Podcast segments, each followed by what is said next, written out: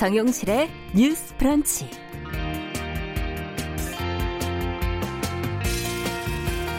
안녕하십니까, 정용실입니다. 최근 부천 지역 한 나이트클럽을 중심으로 코로나19 지역사회 감염에 대한 우려가 커지고 있습니다. 그래도 역학조사가 지금 빠르게 진행되고 있는 편인데요. 귀화한 이 베트남 출신의 여성 경찰관의 활약이 큰 도움이 됐다고 하네요. 신분이 노출될까 두려워하고 있을 이 베트남 국적 확진자들에게 모국어로 꾸준히 연락을 하고 안심을 시키면서 협조를 이끌어냈고요. 이후 조사 과정에서 방역 당국이 파악하기 어려웠던 이 나이트클럽의 감염 경로도 밝혀졌다고 합니다. 자, 이 경찰관은 외국인들이 한국에서 사건에 휘말리는 경우를 많이 보게 되면서 도울 방안이 없을까 고민을 해왔다고 하는데요. 그 고민이 헛되지 않았던 것 같습니다. 다문화 시대, 그리고 또 감염병 시대, 외국인이나 이주민과 더불어 살아가면서 우리는 아주 다양한 문제들, 또 소통의 어려움들을 앞으로도 계속 겪게 될 텐데요. 자, 이렇게 이주민들이 우리 사회 곳곳에서 중요한 역할로 녹아들게 될 때 문제 해결의 실마리를 좀 더 쉽게 찾을 수 있다는 사실, 이번 사례를 통해서 다시 한번 확인하게 됩니다. 5월 20일 수요일 정용실의 뉴스 브런치 시작하겠습니다.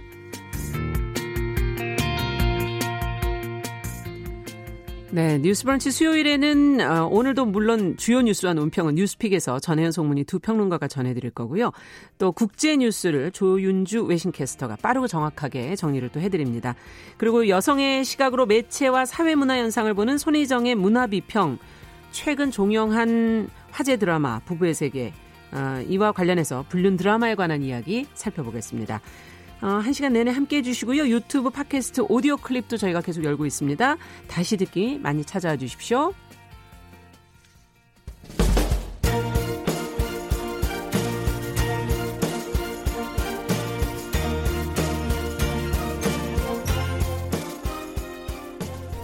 여성을 위한 시사정보 프로그램 KBS 1라디오 정용실의 뉴스 브런치, 여러분의 의견을 기다립니다.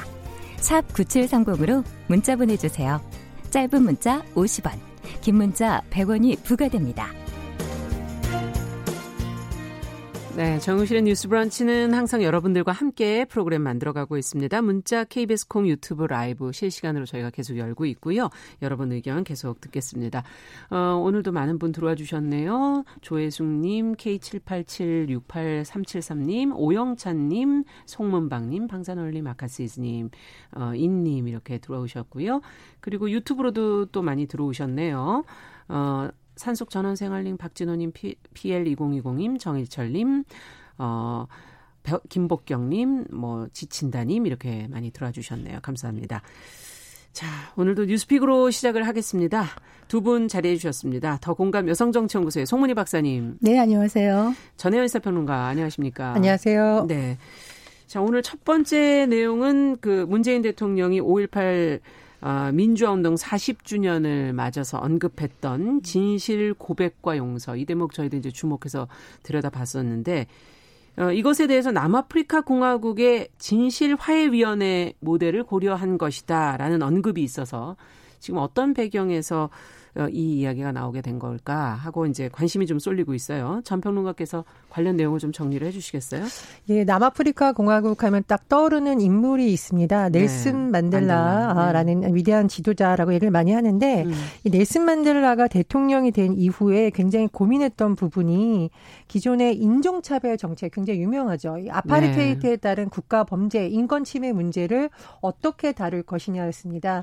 우리가 보통 생각을 할 때는 나쁜 짓 하는 사람들이 다 처벌해야 된다라고 생각을 하는데, 이 넬슨 만델라가 발족시켰던 진실화해위원회의 특징이 이렇습니다. 첫 번째로는 반인륜 범죄에 대한 공소시효를 배제했고, 두 번째로는 2만 1,000명의 피해 사례를 청취하면서 이 과정에서 주목해야 될 부분이 있는데요. 가해자 7,000명로부터 사면 신청을 받았습니다. 그냥 사면을 해준 것이 아니라 진실에 대한 고백, 그래서 진상규명에 도움을 달라는 취지에서 일부분의 사면을 해준 건데, 모두 사면을 받은 것은 아니고요. 한 7,000명 중에 849명. 정도만 사면을 받았습니다. 그래서 이 문 대통령이 이번 5.18 기념사에서 용기를 내어 진실을 고백한다면 용서 화해의 길이 열릴 것이라고 한 부분에 대해서 네. 언론에서 주목한 부분이 두 가지죠. 하나는 진실을 고백한다라는 것은 사실 피해자들이 하는 것이 아니라 가해자들이 하는 거죠. 그래서 그렇죠. 어떤 그 계엄군의 어떤 활동이라든가 발포 이 과정에서 좀 연루됐던 사람들 중에 진상규명을 위해서 나서준다면 이 사람들은 일부분 좀 구제를 받을 수 있는 것 아니냐 이런 전망이 나오고 있는 거고요. 실제로 진실화해위원회는 이런 여러 가지 과정을 통해서 인종차별로 인해서 발생했던 국가폭력, 인권침해 사례를 단순히 처벌에 그치는 것이 아니라 진상규명이라든가 그렇죠. 이후에 사회 통합을 이루는 어떤 한 단초를 마련했다는 평가를 받고 있습니다. 네. 그래서 앞으로 우리나라에서도 5.18 진상규명위의 활동 과정에서 이런 모델이 적용될 수 있을지 좀 다시 한번 관심이 쏠립니다. 네. 자, 그럼 가해자들이 정말 고백에 조금 더 치중하게 될 것인가 아니면 이 이야기를 또 들으면서 사면에 조금 더 중점을 둬서 이야기를 해석할 수도 있을 것 같아서요. 자기들 유리한 쪽으로 너무 이해하려고 하지는 않을까. 두 분은 이걸 어떻게 받아들여야 된다고 생각하세요? 이제 근대 국가들이 민주화로 이행되는 과정에서 각국마다 아픈 역사들을 갖고 있거든요. 한국은 이제 남아프리카공화국과는 또 다른 민주화 이행 과정을 거쳤습니다만, 공통점이 뭐냐면은 진실화해위원회가 필요한 지점.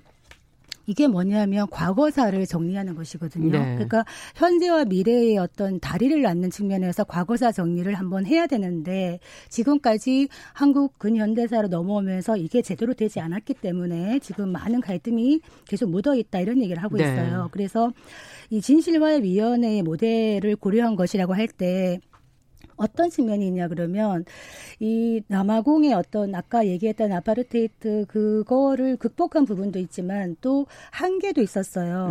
어떤 거냐면은 과거의 어떤 가해자들을 증언을 불러내죠. 그래서 그 사람들의 진술을 바탕으로 사면을 하는 경우가 있었어요. 네. 그런데 그 사람들은 어떤 걸 획득했냐면은 실질적인 기득권에 일치 않은 상태에서 망각, 하회 이런 명분을 획득했어요. 그래서 당시에 이제 거기에 대해서 비판하는 시각에서는 피해자들이 진정으로 용서하지 않았는데 용서를 강요당했다라는 비판도 있었거든요. 이 말은 뭐냐면 한국이 이제 과거사를 정리할 때 어떤 진실, 실질적인 화해를 위해서 노력을 해야 되는 부분이 있다.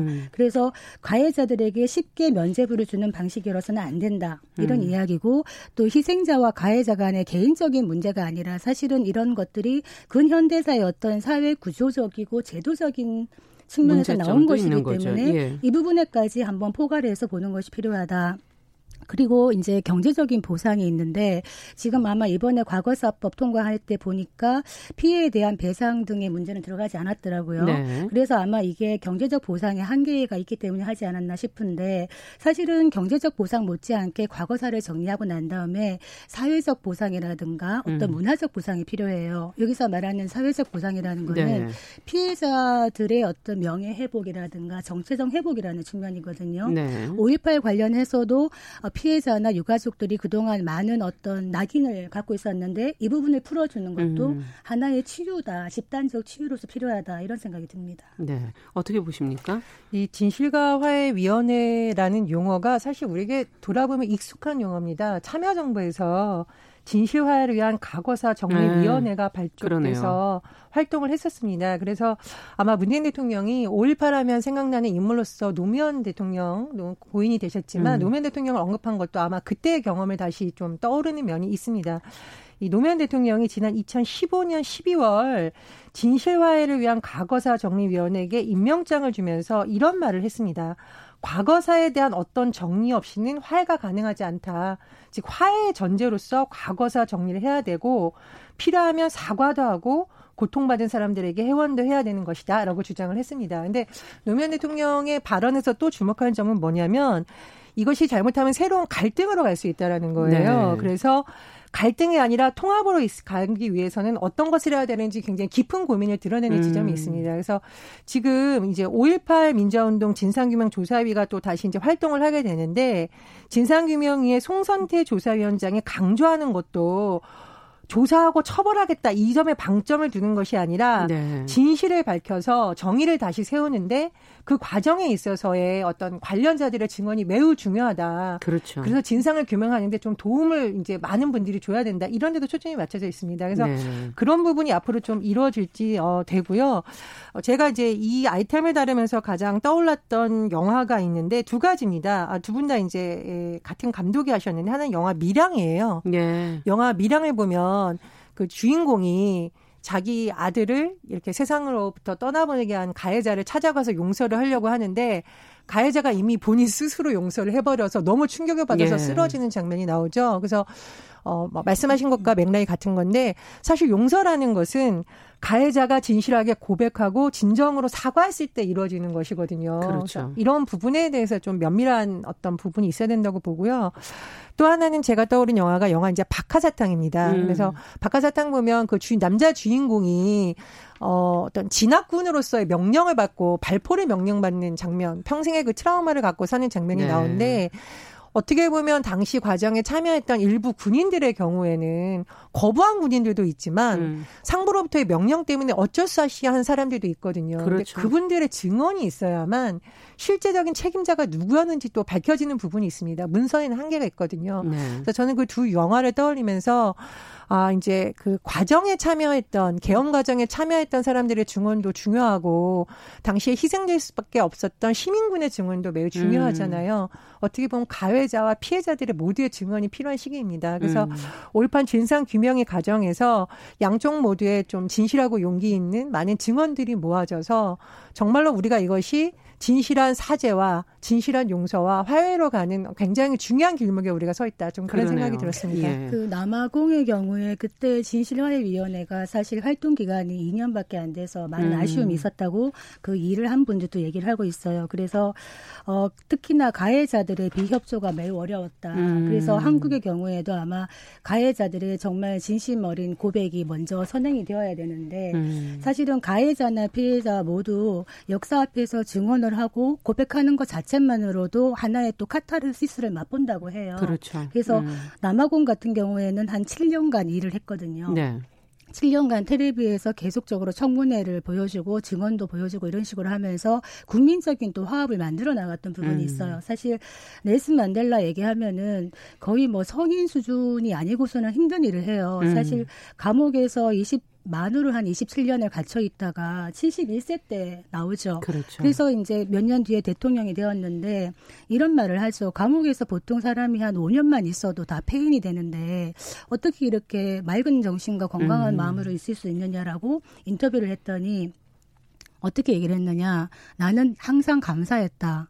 감옥에서 땅에게도 감사하고 하늘에게도 감사하고 강제 노동을 할 때도 감사했다. 이런 얘기를 하면서 치유와 화해를 얘기를 했거든요. 그래서 이런 마음이 남아프리카공화국의 그 뿌리 깊은 어떤 그런 인종차별 정책을 바꿔나가는 이런 계기가 되었던 것 같은데 한국에서도 사실 박근혜 전 대통령 때도 2012년 때 이거 한번 얘기한 적이 있어요. 안으로. 그랬는데 또 쑥 들어갔었거든요. 김대중 대통령도 감옥 생활도 했고 박정희 대통령을 용서했죠. 그러면서 화합의 정치를 얘기했기 때문에 사실은 정의가 뒷전으로 밀리지 않으면서 화합을 할 수 있으려면은 정말 가해자들의 고백이 필요한데 5.18 관련해서 전두환 전 대통령은 아직까지 얘기를 하고 있지 않은데 특히 이분은 실형을 받고 복역을 완료했잖아요. 그러면 만약에 과거사에 대해서 공소시효를 폐지한다고 하더라도 이미 실형을 받은 경우에는 일사부재리에 걸리기 때문에 다시 처벌할 수는 없어요. 그렇기 때문에 처벌의 위험 없이 오히려 정말 진솔하게 역사 앞에 고백할 수 있는 기회가 있는데 이 기회를 놓치지 말았으면 좋겠다. 이런 생각이 듭니다. 네. 예, 이제 한마디만 덧붙이자면 참여정부에서 과거사위원회 활동을 하셨던 여러분들이 나중에 이제 언론 인터뷰나 저도 취재 과정에서 만났을 때 가장 힘들었던 점 중에 하나 또 조금 더 보완되어야 될 점으로 많이 언급하신 부분이 조사위원회가 의혹을 갖고 열심히 하는데 조사 대상들이 조사에 응하지 않을 경우 이것을 풀 방법, 권한 그렇죠. 이런 것이 매우 제한적이었다는 거거든요. 그래서 성과를 내기도 했지만 일부분 한계가 있었다라고 굉장히 아쉬움을 많이 나타내셨습니다. 그래서 5.18 진상 규명인 같은 경우에는 정말 이 어떻게 강제할 수단이 없는 이 점에 대한 보완책이 마련해야 된다는 주장이 계속 나오고 있어요. 네. 그래서 그런 부분에 대해서도 국회나 정부에서 좀 의견을 청취할 필요가 있다 이렇게 생각합니다. 네. 남아프리카 격언 중에 그런 말이 있거든요. 정의는 불과 같다. 불의의 담요를 덮어도 불은 계속 탄다. 이 얘기는 뭐냐 하면 정의가 늘 살아있기 때문에 예, 제대로 된 어떤 정리를 하고 넘어가야만 이 불길이 꺼질 수 있다. 이 부분을 좀 명심해야 될 것 같아요. 네.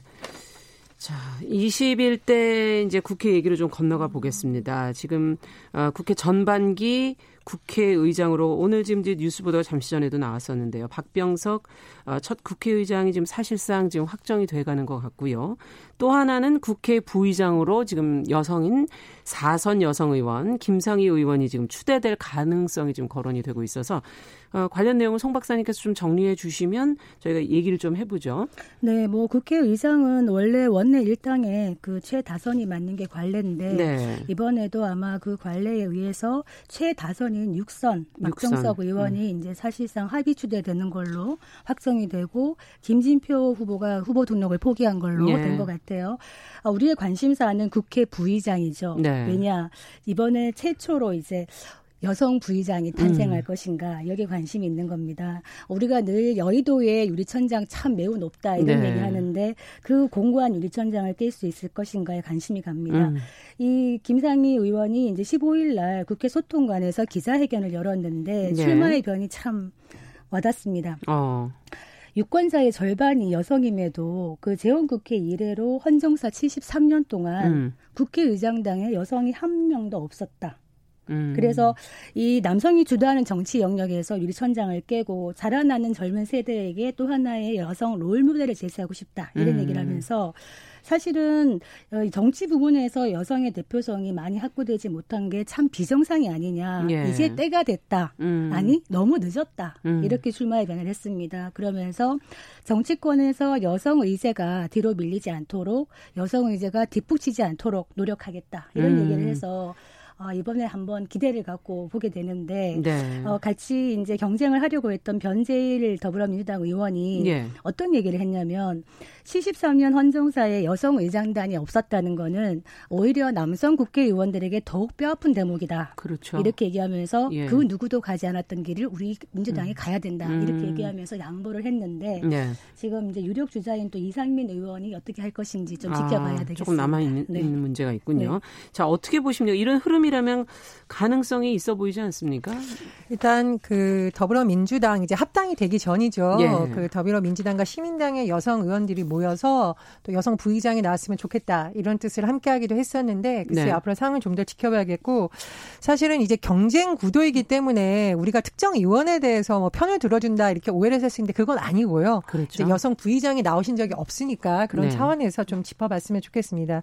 저는 사실 이 김상희 의원님을 자주 뵀었기 때문에 이게 혹시 개인적으로 너무 치우치는 거 아니냐 검열을 많이 하고 들어왔는데 제가 검열을 해야 되겠군요. 네.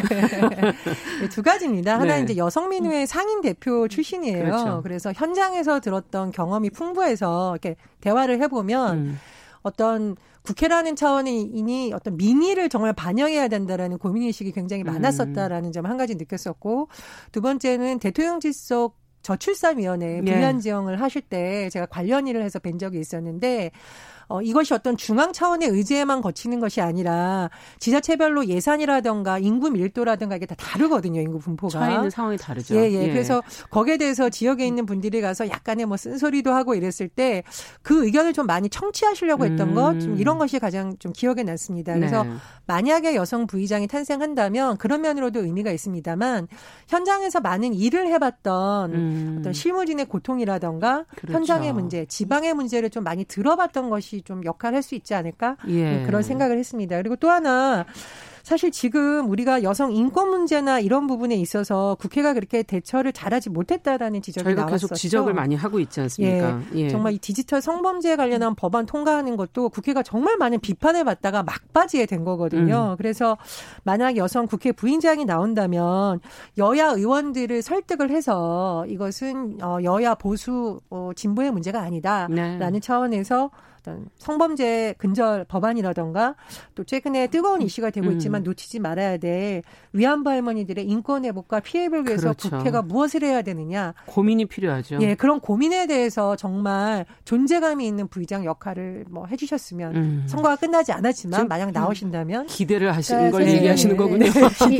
저희가 뭐 일방적인 응원을 하는 이유는 없는 것인데 제 생각에는 전 분야에 많은 분야에 정말 여성들이 많이 진출을 하면 좋겠다. 그러니까 어떻게 보면 김용란 대법관을 보면서 많은 여학생들이 또 법조인의 꿈을 키우게 그랬죠. 됐거든요. 사실 법조계도 여성들이 굉장히 적었어요. 근데 지금 조금씩 나아지고 있는 이런 상황이고 한번 기억을 되살려 보면 제가 초등학교 시절에 그때는 국민학교였죠. 예. 그때는 반장은 무조건 남자만 가능했어요. 그리고 여학생은 부반장만 지원할 수가 있었거든요. 예. 그래서 제가 어린 마음에 왜 여학생은 반장을 하면 안 되냐고. 아, 부자가 왜 붙나? 왜 반장에 못 나가냐. 왜 학교에서 예. 금지하냐 한번 질문을 했던 적이 있었어요. 는데 담임 선생님이 답변을 못 하시더라고요. 좀 시간이 필요하다 이렇게 얘기하셨는데 이제 그런 시기가 왔지 않나 이런 생각이 들고. 아, 지금 이 얘기는 여성 국회의장을 또 바라볼 수도 있다 이런 얘기입니까? 저는 개인적으로 네. 여성 국회의장 why not? 그리고 뭐 여성 대통령도 어쨌든 좀 지금은 실패한 대통령으로 있습니다만 여성의 대통령도 될 수 있는 거고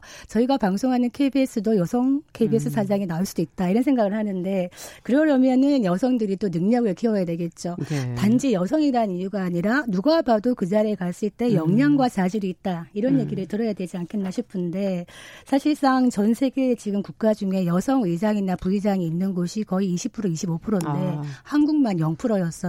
그래서 입원이 됐든 차제가 됐든 이런 기회가 주어지면 좋겠다. 네. 그리고 여성들이 더 노력해야 된다. 이런 말씀드리겠습니다. 어깨가 좀 무거우시겠네요. 예. 네, 국회의 풍경이 좀 바뀌면 어떨까 싶습니다. 국회가 이제 굉장히 엄숙하거나 아니면 싸우는 거 이렇게 인식이 되어 있는데 그렇죠. 최근 보면 뭐 여성 총리가 유엔 총회에 딸 데리고 참석하는 거 이런 거 굉장히 보기 좋아요. 예, 보기 네. 좋잖아요. 그래서 우리 국회도 최근에 이제 장애인들을 위한 여러 가지 시설 개선도 하고 이거 당연한 건데 그동안 왜 못했지라는 거 우리 왜 이제 그때 반려견 조이 얘기하면서 그렇죠. 나왔었잖아요. 예. 그렇듯이 여성 정치인들이 사실 육아와 정치를 병행하면서 굉장히 현장에서 고민을 하는데 얘기를 못하는 경우가 많아요. 잘못하면 왜 집안일을 국회로 가져와라는 비판을 받을 수 있기 때문인데 그것이 아니라 이제 젊은 여성 의원들 또 젊은 엄마 의원들도 많이 진출하니까요. 네. 젊은 아빠 의원들도 있고요. 국회의 풍경도 조금씩 바뀌면서 국회에서부터 우리가 양성평등 돌봄은 남녀 모두가 하는 것 이런 풍경도 좀 많이 나아졌으면 합니다. 그리고 저는 사실은 유리천장이라는 얘기를 할 때 예. 많은 분야 유리천장이 있는 것 같아요. 근데 이제 보면은 방송에 있어서도 이런 이제 저희 같은 정치 시사 평론을 하는 이 뉴스브런치의 경우에도 저는 이제 늘 얘기하잖아요. 민주주의는 시끄러운 게 정상이다. 네, 맞아요. 모든 의견과 비판과 비난까지 감수할 수 있는데 조금 와닿지 않는 것이 뭐냐 하면. 왜 여자들끼리 나와서 얘기를 하느냐라는 부분은 저는 조금 동감하기 네. 어려워요. 가끔 올라옵니다. 그분들이 비난하려는 게 아니라 네.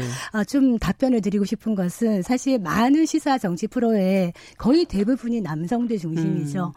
그나마 여성들은 띄엄띄엄 있는데 어쩌다가 이 여성들이 여성을 대상으로 좀 더 심도 깊은 이야기를 할 수 있는 프로에 대해서도 일단 왠지 여자들만 나오는 게 보기 싫다라는 막연한 감정 때문인 건지 네. 그걸 한번 돌아봤으면 좋겠다. 그래서 부족합니다만 저희 뉴스브런치도 열심히 노력해야 이런 됩니다. 턱 노력을 해가지고 네. 이런 유리천장을 깨도록 턱 노력을 하겠습니다. 네, 알겠습니다. 각오까지 좀 했다.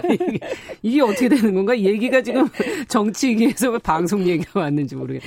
그러면 어차피 저희가 이제 국회 얘기, 21대 국회 얘기를 했으니까 N번방 방지법 지금 텔레그램은 못 잡고 카톡만 사찰하는 거 아니냐는 지적. 이거는 좀 잠시라도 좀 짚고 가야 되지 않을까요? 그러니까 전기통신사업법 개정안을 통해서 N번방 방지법이라는 것을 마련하겠다 이렇게 요약할 수 있는데 예. 쉽게 말하면 우리 성착취 그 동영상이라든가 영상물의 피해가 큰 것은 막 공유하기 때문이잖아요. 그렇죠. 근데 이거를 공유하게 장을 열어준 업체들은 왜 아무것도 안 하냐는 비판이 제기됐었고요. 예. 그러니까 쉽게 말해서 전기통신사업법 개정안에서는 그러면 인터넷 사업자가 만약 본인들이 운영하는 사이트에 성착취물이 올라오면 삭제해라, 차단해라. 근데 이것은 권고사항이 아니라 의무를 주겠다는 겁니다. 의무라는 것은 만약에 이렇게 하지 않으면 3년 이하의 징역이나 1억 원 이하의 벌금에 처하겠다라는 규정도 같이 들어가는 거죠. 그런데 업체에서는 아 그럼 이거 사적인 부분까지 검열이 될 수 있다라고 반발하고 있는 거고요. 예. 또 하나는 기술적으로 이것이 과연 어디까지 가능할까 이런 논란이 일고 있습니다. 그래서 뭐 방통위에서도 입장을 내고 또 민주당의 뭐 전문위원들도 입장을 내고 있는데 오늘 본회의에서 또 통과될 수 있을지 지켜봐야 되는 상황입니다. 지금 해외 메신저를 통해서 벌어지는 범죄 이게 지금 계속 이어지는데 이건 지금 어떻게 해결을 하겠다는 것인지 앞으로 또 이 앞서 얘기해 주신 사생활이 너무 지나치게 또 침해되는 건 아닌가 하는 우려도 있는데 이 부분에 대해서 간단하게 한 말씀씩만 좀 들어보죠. 그러니까 이제 인터넷 업계 쪽에서는 사실 이제 기술적인 그리고 관리적인 조치를 의무화하고 거기에 지키지 않으면 벌칙이 가해지게 되죠. 네. 뭐 3년 이하의 징역이라든가 1억 이하 벌금이기 때문에 큰 부담이 될 겁니다. 그래서 또 반발하는 부분도 있고 실제로 시민단체에서는 개인의 사생활 보호가 일반에게 공개된 영역이라고 하지만 실제로는 그 공간의 구분이 명확하지 않다. 사적 영역과 공적 영역이라는 게 이런 식의 또 우려를 하고 있는데 일면 또 타당한 부분이 있다고 봐요. 그런데 제가 생각하는 의견은 N번방 사건 같은 경우에 왜 이렇게까지 되었는가. 사실은 불법 사령한 그 디지털 성범죄를 유통하는 과정에서 많은 피해를 받는 것이거든요. 네. 그렇기 때문에 이 통신사업자에게 그런 의무를 부과하는 것이 저는 과다하지 않다.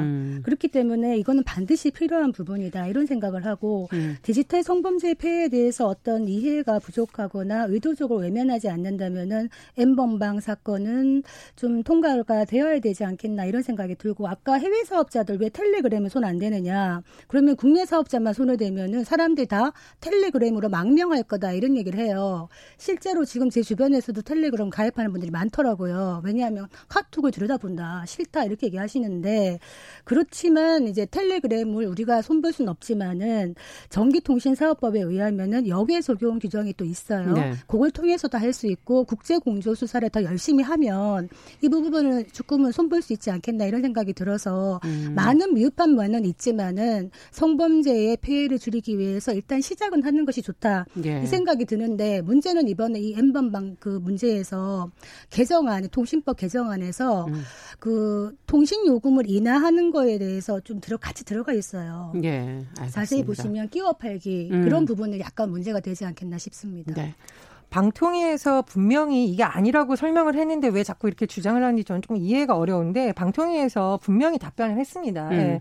일반에게 공개되는 그러니까 유통되는 정보에 한해서 신고가 있을 경우에 접속 차단 조치를 하는 것이라고 누누이 설명을 했다. 네. 그래서 인터넷 사적 공간에 대한 검열 우려가 없다라고 계속 밝히고 있거든요. 그래서 이 부분은 업계에서도 왜 이런 주장이 나오는지 조금 더 들여다보고 이런 주장을 하기에 앞서서 그럼 그동안 많은 이용자들로 인해서 수익을 냈던 부분에 대한 책임은 좀 사회적 책임을 하지 제대로 했는지 그런 부분을 좀 돌아봤으면 합니다. 그러네요. 자 뉴스픽 오늘은 여기서 마무리하겠습니다. 전혜연 평론가, 더공감 여성정치연구소 송문희 박사 두 분 수고하셨습니다. 감사합니다. 감사합니다. 정용실의 뉴스브런치 듣고 계신 지금 시각 10시 33분 되고 있고요. 라디오정보센터 뉴스 듣고 오겠습니다. 국내 코로나19 신규 확진자가 어제 하루 32명 늘어 누적 확진자 수가 11,110명으로 집계됐습니다. 신규 확진자 중 24명이 지역 감염 사례입니다. 이태원 클럽에 다녀온 뒤 코로나19에 감염된 인천 학원 강사와 관련해 고3 학생 확진자가 2명 추가로 발생해 인천의 고등학교 3곳이 등교를 하루 뒤로 미뤘습니다. 정세균 국무총리는 고등학교 3학년의 등교가 시작된 오늘 지역 감염의 매개체가 된 코인 노래방에 대해 청소년의 출입을 엄격하게 관리 또는 자제하도록 하는 조치를 검토해달라고 방역당국에 당부했습니다. 전국 교직원 노동조합에 대해 이뤄진 법의 노조 통보 처분이 적법한지 여부를 판단하기 위한 공개 변론이 오늘 대법원에서 열립니다. 정교조가 고용노동부로부터 법의 노조 통보를 받은 지 7년 만입니다. 지금까지 정보센터 뉴스 정한나였습니다.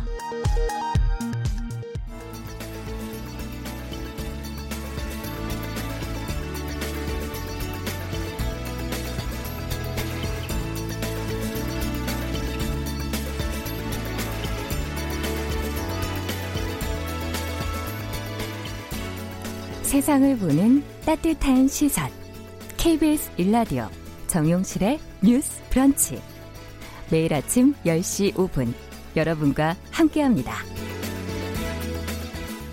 네, 정용실의 뉴스브런치 듣고 계신 지금 시각 10시 34분 넘어서고 있고요. 이제 국제 뉴스를 좀 살펴보겠습니다. 오늘도 조윤주 외신 캐스터 잘해 주셨어요. 어서 오세요. 네, 안녕하세요. 항상 이게 트럼프 대통령 얘기로 시작하지 않을 수가 없어요. 네. 뉴스 메이커라고 해야 될까. 맞습니다. 예, 네. 항상 모든 행동과 말이 이렇게 뉴스거리가 되기 때문에 네. 오늘은 지금 이제 코로나19와 관련해서 네. 코로나19 예방을 위해서 말라리아 치료제를 복용하고 있다 이렇게 공식적으로 본인이 네. 밝혔어요. 네. 근데 이게 긴급한 상황이 아니면 사실은 복용을 할 수 있는 그런 약품이 아니지 않습니까? 네, 그렇습니다. 이제 예방처럼 그냥 수시로 이렇게 먹을 수 있는 건가요? 그건 아닙니다. 그러니까 네. 병원에서 의사가 긴급하다고 판단했을 때 거기에 한해서 이제 코로나19 치료제로 이 말라리아 치료제인 하이드록시클로로퀸을 쓰는데요. 이건 정말 긴급할 때만 쓰는 거라고 합니다. 그런데 걸렸나요? 그러면 아니요. 예. 트럼프 대통령은 본인은 코로나19에 걸리지 않았지만 그러나 예방 차원에서 말라리아 치료제인 하이드록시클로로퀸은 매일 복용하고 있다라고 밝혔습니다. 지금 먹은 지 한 열흘 정도 됐다라고 밝혔는데요. 이야. 뿐만 아니라 항생제인 아지트로마이신도 함께 먹고 있다라고 밝혔습니다. 그리고 자신은 코로나19에 노출되지 않았고 증상도 없다. 그리고 백악관 주치의 네. 처방을 받고 이 말라리아 치료제를 매일 한 알씩 복용하고 있다라고 밝혔는데요. 하지만 미국 언론들은 굉장히 좀 싸늘한 반응입니다. 어떻게 반응이 나오고 있나요? 네, 왜냐하면 말씀하신 것처럼 식품의약국에서 이게 긴급한 상황이 아니면 먹지 마라라고 이렇게 얘기를 했는데 그 정부 당국의 권고를 완전히 대통령이 무시해버린 겁니다. 아니, 말이 안 돼서. 예. 그래서 그 소위 말하는 보수 언론인 폭스뉴스에서도 예.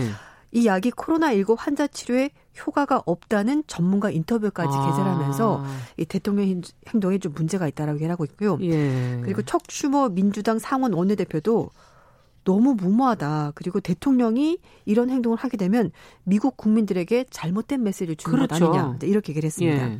이 하이드록시크로로킨은 독일의 바이렐사가 말라리아 예방 치료제로 개발한 약이고요. 지금 현재로서는 코로나19에 확실한 치료제가 없기 때문에 지금 상황에서 이제 임시로 비상으로 그럼 말라리아 치료제 겁니다. 말고는 어떤 효과가 또 있는 거예요? 이거는 일단 지금 알려진 바로는 뭐 류마티스성 관절염 그리고 이제 뭐 전신성 홍반 낭창 이런데 약간 다른 질병이 있으신가 효과가 있다라고 합니다. 네. 네. 어쨌든 의사 네. 처방 없이는 지금 복용해서 안 된다. 이걸 지금 계속 미국 식품의약국에서 네. 계속 얘기하고 있는 거죠. 중요한 네. 부분이기 때문에. 근데 사실 이제 하이드록시클로로퀸 말라리아 치료제가 그 긴급 사용이 된다라고 3월 말에 허가가 나왔는데요. 이 허가가 나오기 전에 트럼프 대통령이 굉장히 강력하게 허가해달라고 여러 차례 압박을 가했습니다. 하지만 지난달에 심장 박동 이상을 포함해서 사망에 이를 수 있다는 부작용이 있다라고 FDA가 공식 이제 얘기를 하면서. 뿐만 아니라 이제 뭐 다른 뭐 영국이나 프랑스에서는 이걸 사실 복용을 해봤는데 큰 효과가 없었다라고 공식적으로 발표가 나왔습니다. 그렇군요. 하여튼 이거를 괜히 휩쓸리실 필요는 네, 없을 것 같아요. 주의를 하셔야 될 것 같습니다. 네, 자, 세계보건기구 총회가 어제 이제 스위스 제네바에서 열렸는데 트럼프 네. 대통령이 또 세계보건기구가 실질적인 개선을 하지 않으면 네. 자금 지원을 영구히 중단하겠다. 또 네. 여기서도 뉴스를 만드셨어요. 네, 그리고 탈퇴할 수도 있다. 거기까지 네. 나갔습니다. 예, 트럼프 대통령이 세계보건기구가 실질적인 개선을 하지 않는다면은 자금 지원을 영구히 중단하겠다고 이제 경고했고요. 자신의 트위터 계정을 통해서 거브레이수스 WHO 사무총장에게 자신이 서한을 보내는데 그 사진 이제 찍어서 올린 겁니다. 그 내용을? 네. 그러면서 예. 얘기를 한 것이 코로나19 초기 사태 때 이제 WHO가 제대로 행동하지 못했고 친중국적인 행보를 보이면서 결국은 언급이 네, 있었죠. 결국은 이렇게 돼서 전 세계적인 대유행병이 된 거다. 그러니까 결국 WHO가 잘못해서 전 세계가 엄청난 대가를 지금 치르고 있는 것 아니냐라고 이제 계속 얘기를 했고요. 그리고 WHO가 중국으로부터 완전히 독립되어 있다는 점을 입증해야지만 이 기구가 앞으로 더 나아갈 수 있다라고 말하면서 앞으로 30일 안에 상당한 실질적인 개선이 없다면 미국은 자금 중단을 영구적으로 전환하겠다고 밝혔고요. 그리고 WHO 회원국으로서 미국이 남아있는 거에 대해서도 다시 한 번 더 생각을 해보겠다라고 밝혔습니다. 지금 미국과 중국의 어떤 새로운 뭐 신냉전 이렇게까지 표현할 만큼의 갈등이 있는데 이게 또 WHO하고 연결이 돼가지고 더 갈등이 심해지겠군요. 맞습니다. 자, 그렇다면 미국이 그동안에 많은 자금을 지원해 왔는데 안 한다면 타격이 있겠네요? 있을 것 같습니다. 왜냐하면은 WHO는 유엔으로부터도 이제 자금을 좀 받고 국제기구, 개인 기부자도 있고요. WHO 회원국 그리고 이제 회원국 같은 경우에는요. 인구, 경제 규모에 비례해서 돈을 냅니다. 그럼 미국이 가장 많이 내겠군요. 맞아요. 근데 그 금액 중에서 4분의 1은 의무적으로 내야 되는 금액이 있고 4분의 3은 이제 자발적으로 내긴 하는데요. 결국은 전체적으로 따져보면은 경제 규모, 인구에 맞춰서 돈이 이제 배분이 되는 건데 미국이 8억 9,300만 달러로 가장 많은 돈을 냅니다. 어느 정도 포션인가요? 거의 한 15% 정도 내거든요. 전체 중에서. 그러니까 어떤 한 나라가 그 전체 자금 규모에서 15% 된다는 거 상당히 많은 금액이고요. 그렇죠. 그 다음으로 영국이 4억 3,500만 달러니까 이제 거의 절반 정도 내는 겁니다. 그래서 이제 실제로 미국이 자금 지원을 영구히 끊거나 정말 WHO에서 탈퇴를 한다면은 타격이 될 수밖에 없습니다. 그리고 이제 그 자금은 나머지 WHO 회원국들이 나눠서 내야 되는 상황인데요. 근데 각 국가들마다 자기가 내는 분담금이 있기 때문에 거기에 더 많은 금액을 내야 된다. 부담스럽죠. 그렇죠. 그래서 WHO가 이제 좀 타격을 받을 것으로 보이고 그리고 이제 CNN에서도 다른 나라들이 미국이 자금 지원을 중단하면서 부족분을 메우게 되면은 이거 실제로 진짜 낼지는 좀 지켜봐야 되는 일이기 때문에 WHO로서도 타격이 될 수밖에 없다라고 밝혔고요. 그래서 뭐 마크롱 프랑스 대통령, 메르켈 독일 총리도 국제적인 협력 강조하면서 미국 측에 다시 한 번 더 생각을 해봐라 이렇게 했는데 근데 트럼프 대통령이 이렇게 최후 통첩을 할 때는 실제로 그런 일이 벌어졌습니다. 이제 뭐 파리 기후변화 협약 탈퇴하겠다. 결국은 탈퇴했거든요. 그래서 이런 걸 봐도 이게 진짜 그냥 하는 말만은 아닐 수도 있다. 아, 참 걱정스럽네요. 자, 이런 가운데 지금 코로나 바이러스 백신 개발이 뭐 각국에서 지금 뭐 임상 단계 몇 단계를 가고 있느냐 막 이게 지금 보도가 많이 나오고 있는데 미국의 바이오 기업의 백신 임상 실험에서 항체가 나왔다는 보도가 며칠 전에 나왔어요. 네, 그래서 이제 바이오 기업인 모더나가 백신 임상 시험, 그러니까 첫 번째 임상 시험인데요. 거기서 중화 항체, 그러니까 의미 있는 항체가 나왔다는 건데 45명을 대상으로 했는데 8명에서 그 말씀드렸던 중화항체, 그러니까 바이러스를 무력화시키는 항체가 나왔다라고 밝혀서 글로벌 증시가 정말 떠들썩했습니다. 그렇죠. 그래서 그 성과가 나오는 당일날 모더나 주식이 20% 급등했는데 다음 날은 또 10% 가까이 빠졌습니다. 근데 전문가들 얘기로는 이게 사실 45명 중에서 8명이 나온 거기 때문에 숫자가 얼마 안 되네요. 네, 이제 그리고 이제 또 이게 첫 번째 임상 실험이기 때문에 이게 좀 이것만으로는 평가하기가 어렵다라는 얘기가 나오고 있고요. 그리고 또 하나는 지금 현재 알려진 바로는 코로나19가 좀 나이가 많은 고령층이 특히 좀 취약하다는 얘기가 나오고 있거든요. 그래서 지금 중화 항체가 나온 8명의 나이가 정확히 어떻게 되는지 그게 좀 만약에 뭐 좀 젊은 사람들 위주로 되어 있다면 이거는 의미가 크지는 않겠네요. 네, 맞아요. 그래서 이제 이걸 좀 정확하게 알릴 필요가 있다라고 얘기가 나오고 있고 그리고 이제 모더나와 파트너십을 맺고 있는 미국 국립보건원사나 국립알레르기 전염병 연구소 측에서도 지금 현재로서는 관련 논평을 공식적으로 하지 않았습니다. 그래서 이제 이 소식이 전해지면서 이 모더나 주식이 다시 10% 가까이 빠졌습니다. 네, 중국도 백신 개발한다는데 간단하게 어느 상황인가요? 네, 지금? 중국 같은 경우에는요, 인민해방공 산하에 있는 국립과학원이 이제 공동으로 연구를 하고 있고요. 그래서 지금 중국 측에서는 4건 정도 임상 시험이 진행이 되고 있고, 뭐 영국도 하고 있고, 이제 미국도 마찬가지 중국 이렇게 하고 있는데요. 근데 일단 영국 같은 경우에 올 여름 안에 옥스퍼드 대학이 개발하고 있는 백신이 효능이 만약에 입증이 되면 영국 국민들 3천만 명이 우선적으로 공급하겠다라고 얘기를 하고 있는데 보통 임상시험을 3차까지 갑니다. 그렇기 때문에 일상 나온 것만으로도 물론 의미가 있긴 합니다만 3상까지 갈 수 있을지 모르기 때문에 전문가들은 벌써 샴페인을 터뜨리는 것은 좀 너무 빠르네요. 네, 그렇게 얘기를 하고 있습니다. 네. 오늘 국제뉴스 조윤주 외신캐스터와 함께했습니다. 잘 들었습니다. 네, 감사합니다.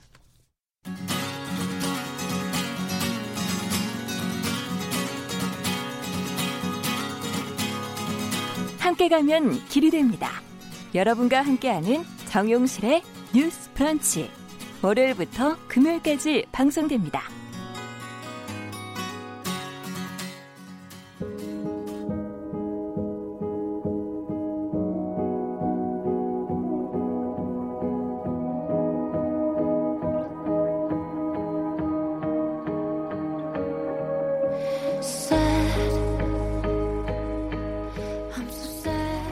네, 이번에는 손희정의 문화비평 시간입니다.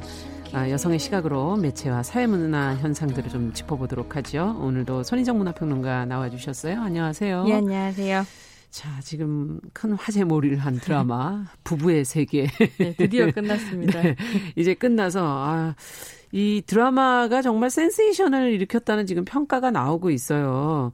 뭐 안 보신 분이 없으면 뭐 시청률이 어마어마하게 나왔었는데 이참에 이 불륜 드라마를 한번 좀 여성의 시각에서 한번 좀 들여다보죠. 이걸 여성들 때문에 만들었다 뭐 이렇게 얘기하는 드라마도 있기 때문에 네, 여성향 드라마가 대체로 많고요. 예. 오늘은 함께 들으시면서 아 그런 드라마 있었지 하고 추억에 잠겨보셔도 좋겠습니다.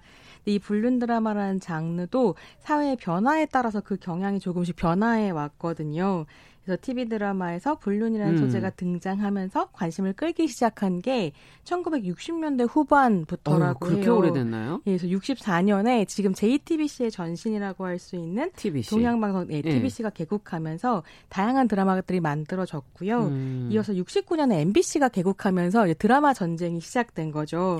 그래서 지금까지 브라운관을 잘 다뤄지지 않았던 자극적인 소재들이 다뤄지기 시작하고 불륜이 그중 하나였습니다. 그래서 그 시작을 알린 작품이 MBC의 1969년 작품 개구리 남편인데요. 이름이 너무 저도 전혀 못 본 드라마라 네.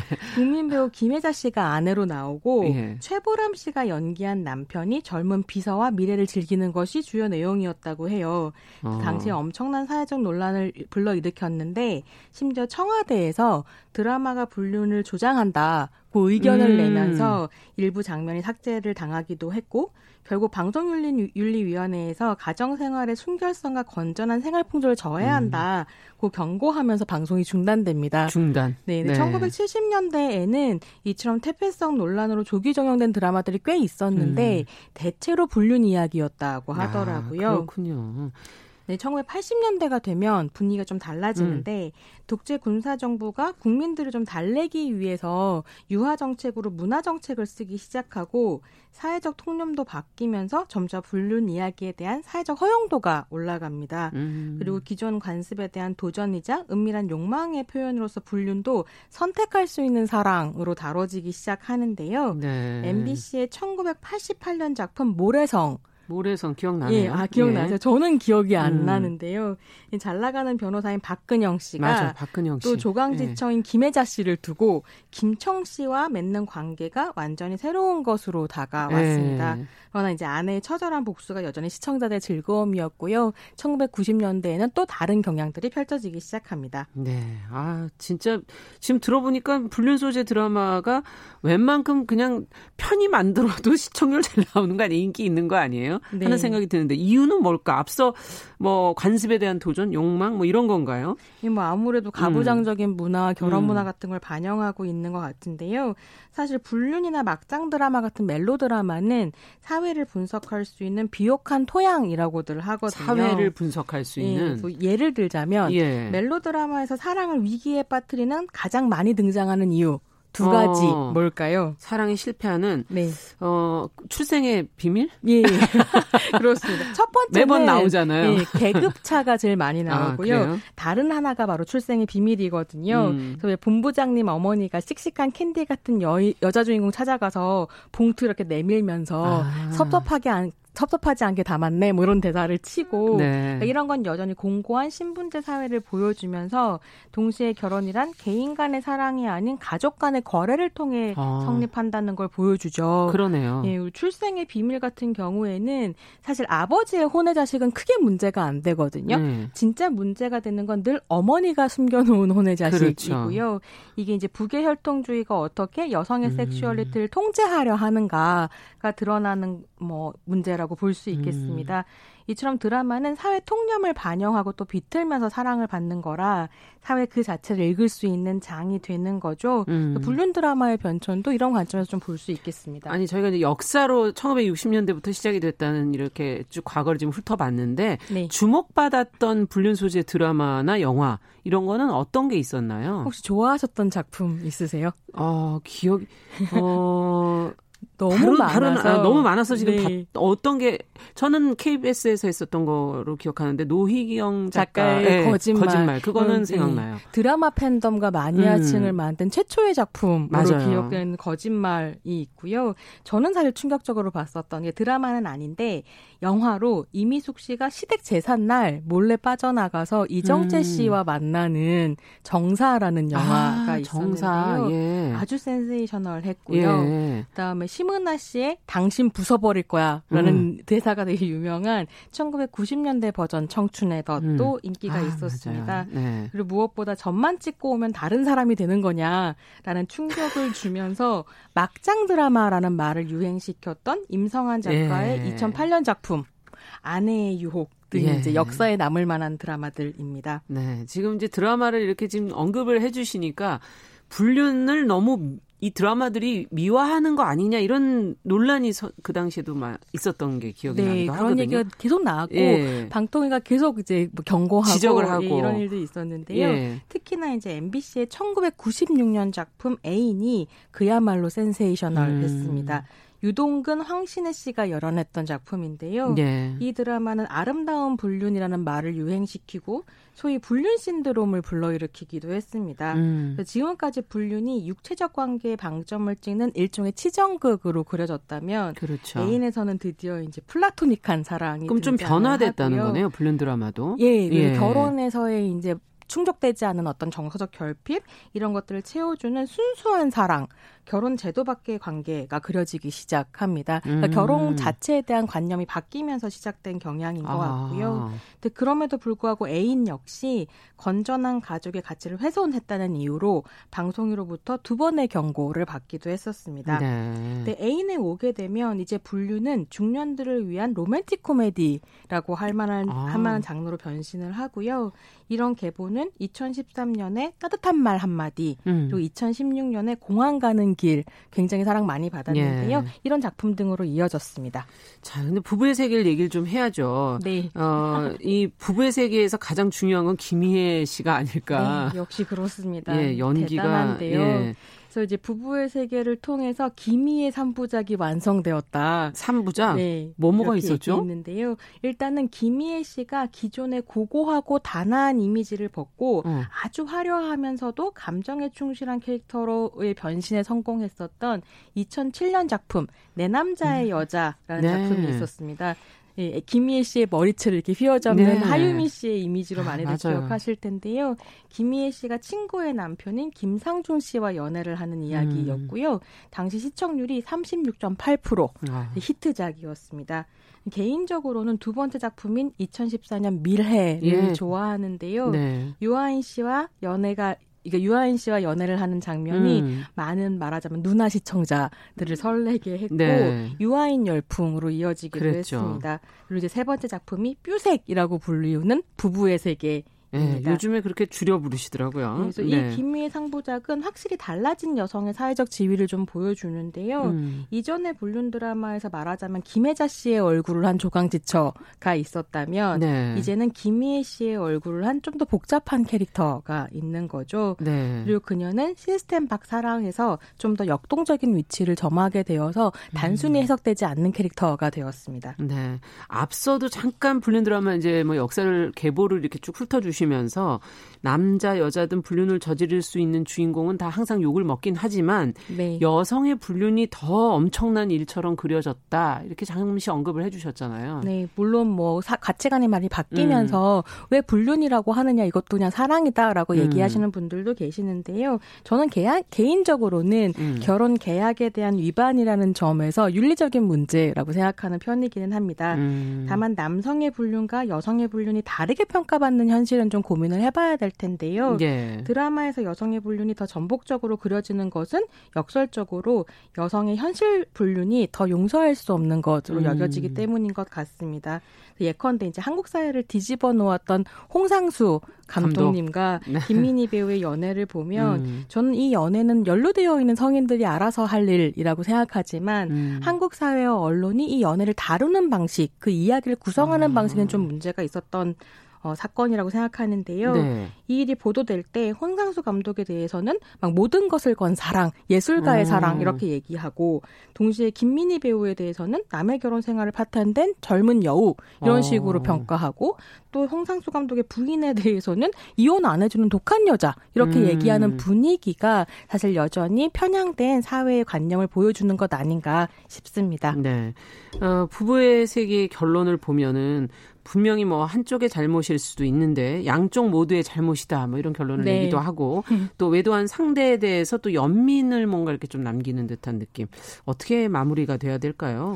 독한 말 한마디라고 이 드라마가 평가가 됐었는데요. 결론이야말로 독한 말 한마디 아니었을까 싶기도 한데 다만 재미있는 건 기혼 시청자 같은 경우에는 이 결론이 매우 현실적이라고 평가하고 예. 결혼을 하지 않은 시청자들은 당했다. 내가 왜 끝까지 왔을까? 이런 얘기들을 하셨거든요. 예. 그래서 어떻게 보면 이 결론 같은 것은 여러 상황과 조건 때문에 결혼에서 벗어날 수 없는 여성들의 현실, 결혼이 굴레가 되는 현실을 반영하는 것일 수도 있겠고 여전히 정상가족 외부를 상상하지 못하는 한국 사회가 여성에게 더 큰 인내를 요구하는 이해심을 요구하는 한계가 반영된 것일 수도 있겠다는 생각입니다. 네. 아이고 시간이 부족하네요. 오늘은 네. 여기까지 듣겠습니다. 어쨌든 부부의 세계를 통해서 한번 불륜 드라마를 한번 짚어봤습니다. 손희정 평론가와 함께했습니다. 감사합니다. 정용실의 뉴스브런치 수요일 순서도 같이 인사드리겠습니다. 저는 내일 10시 5분에 찾아뵙겠습니다.